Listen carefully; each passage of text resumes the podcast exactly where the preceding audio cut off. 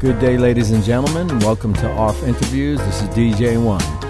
Today we have the great pleasure of bringing to you an interview that Cassandra Miller, CEO of ARF, had this very day with Tamira Thayne. She's the founder and CEO of Dogs Deserve Better.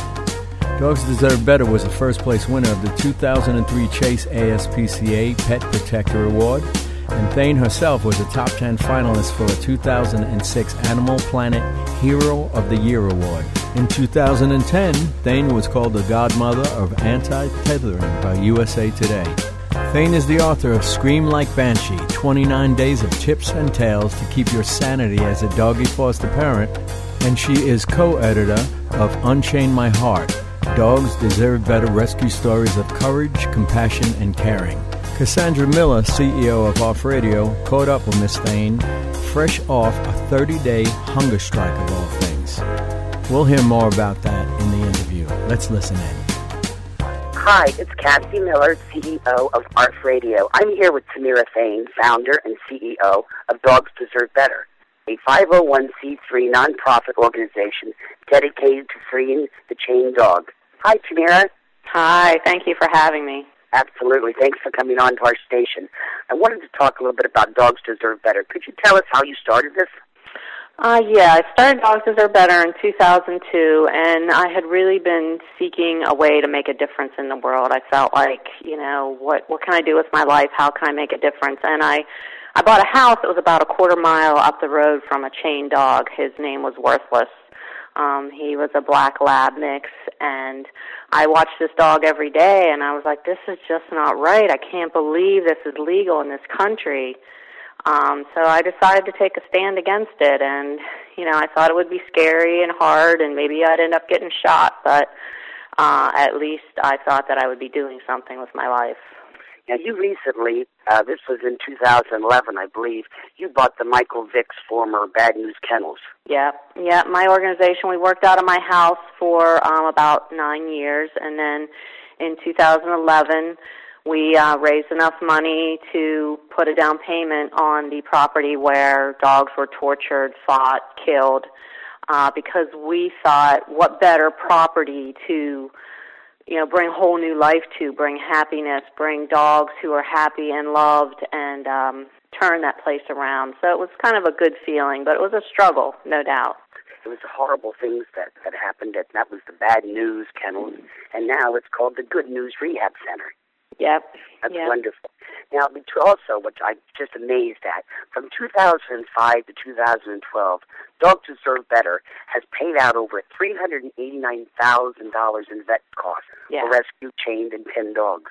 Yeah. On top of all that, you also have what you call a hero fund. Could you tell me a little bit about that?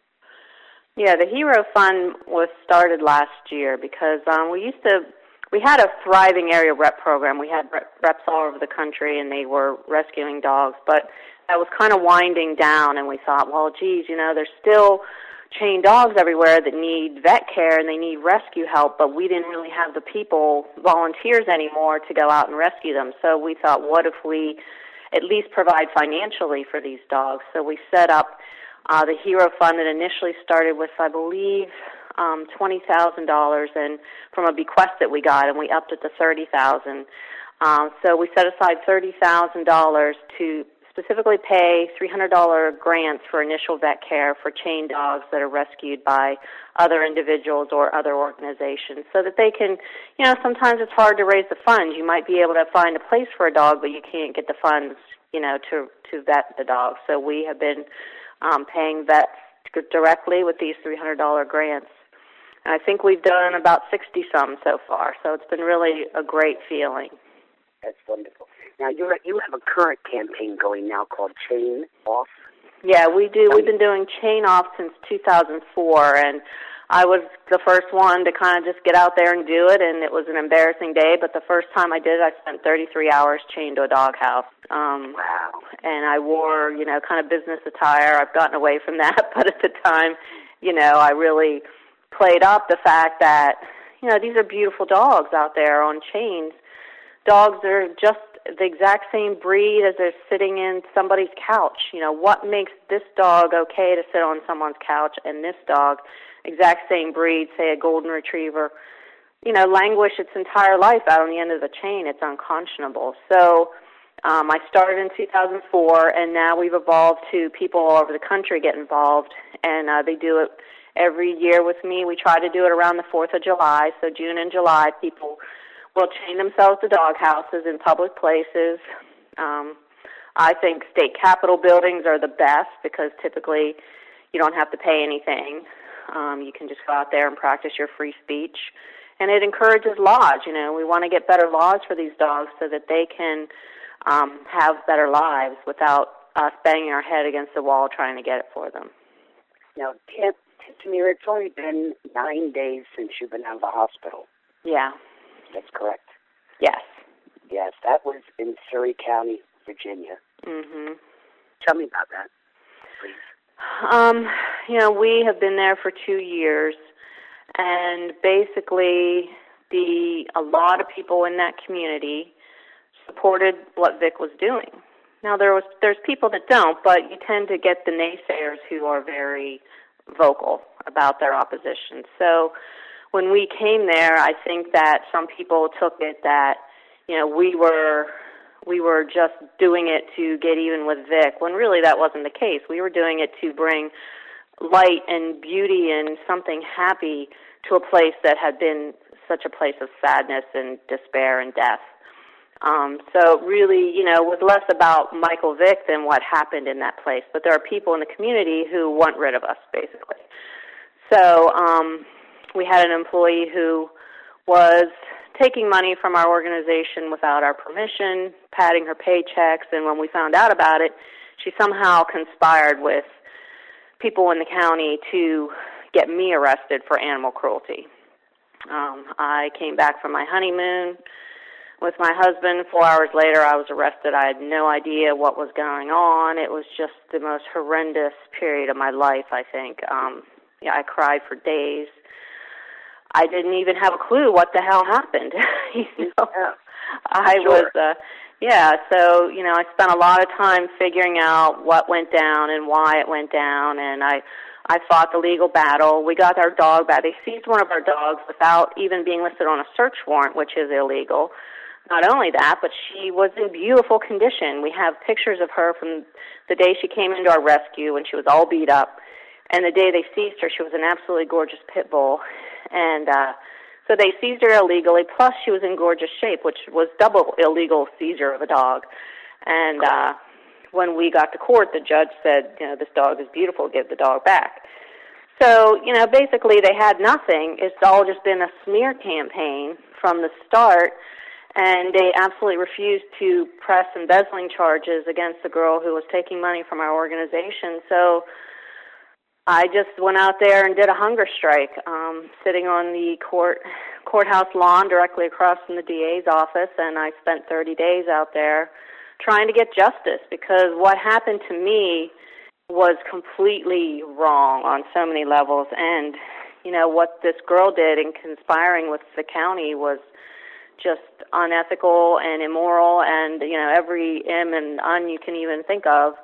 And uh so I was just so you know desperate to bring some justice to this case. So I spent 30 days out there um ended up hospitalized for 2 days um due to basically you know having um from not eating my system became overly acidic and uh it threw me into the hospital. I collapsed out there. So you know on the bright side it has brought some awareness um the county is you know, made promises to look into the situation. I feel that we've made some progress with the DA, but we're going to have to end up suing civilly, which we would re- prefer to avoid doing. But you know, that's it's just been a horrendous situation there, and we are hopeful that by me standing up to them, it'll put an end to this abuse because we are being abused in the county. Absolutely. I uh, I wanted to uh, you now you have how many organization or how many groups of dogs deserve better throughout the United States? I believe you're also in Canada, correct? Um, we I don't think we have any in Canada right now. We used to have a lot. We called them area reps. We used to have a lot of them, but that program kind of took a downturn. We got a lot of people that were not let's say, on the up and up and uh, cause us a lot of problems. So we really cut the program back. Um, we have we only have about 15 reps right now in let's say 10 or 12 states, but they're all reps who've been with us for a while and and we trust them and we are bringing people on more as volunteers now than um, full-fledged reps because of the problems that we've had in the past. So um, that is where the Hero Fund comes into play because we still are trying to provide monetarily on a national basis, even in places where we don't have representation now. It's wonderful all the work that you've been doing. Let everyone know what your website address is. Yes, our website is dogsdeservebetter.org. Um, we have been around since 2002. We were the first organization who really took on this issue of chaining. Um, some of the you know since we took it on uh so the big groups came on board and they started doing a lot more with it and now there's um a lot of local groups and fencing groups and things like that so uh, this issue has really come a long way. There have been um laws in a lot more states. Rhode island got a law last year. Delaware got a law. There's a law in california connecticut. You know some of them need to be improved but they're starts. Um there's probably about 250 uh, communities, cities, counties across the country that have gotten laws. A lot of uh, counties in Florida have been getting laws one after the other. So we're seeing a lot of positive changes for dogs. You know, it always moves slower than you hope to, but um, we're very encouraged by the progress that has come about in the past 11 years. The law on uh, the chain dog that is it's so many minutes or so many hours or something? It, it varies by location. Um, a lot of the ones that are coming up in Florida right now are really good laws that say they can't be chained um, unless the person is out there with them, and that's the only time they can be chained. So I really like that law because there are some people who say they don't have a fence and they just want their dog out while they're washing their car. So that's you know that's legal in those counties, but throwing your dog out there on a chain and leaving it out there is not legal anymore. Good. Now on your web page, you have an area for your donations, so mm-hmm. people can help to donate that and get yes. that because I know you're doing an awful lot of work out there. That's just fantastic. So, but uh, I want to thank you for today. Thank you, Cassie. I really appreciate you having us on. Thank you for all your work you do, and uh, I will be speaking with you soon, I'm sure. Okay. Thanks, All right. Thanks a lot, Sarah. All right. Have a great day. Bye.